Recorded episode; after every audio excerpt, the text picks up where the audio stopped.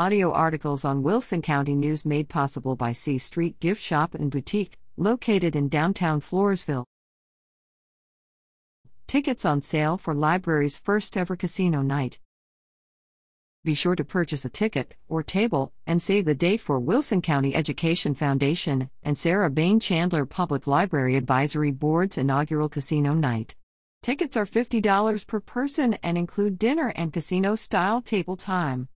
Set for Saturday, September 18th, in the Wilson County Expo and Community Center, all proceeds will go toward the rebuilding of the Sarah Bain Chandler Public Library in Stockdale.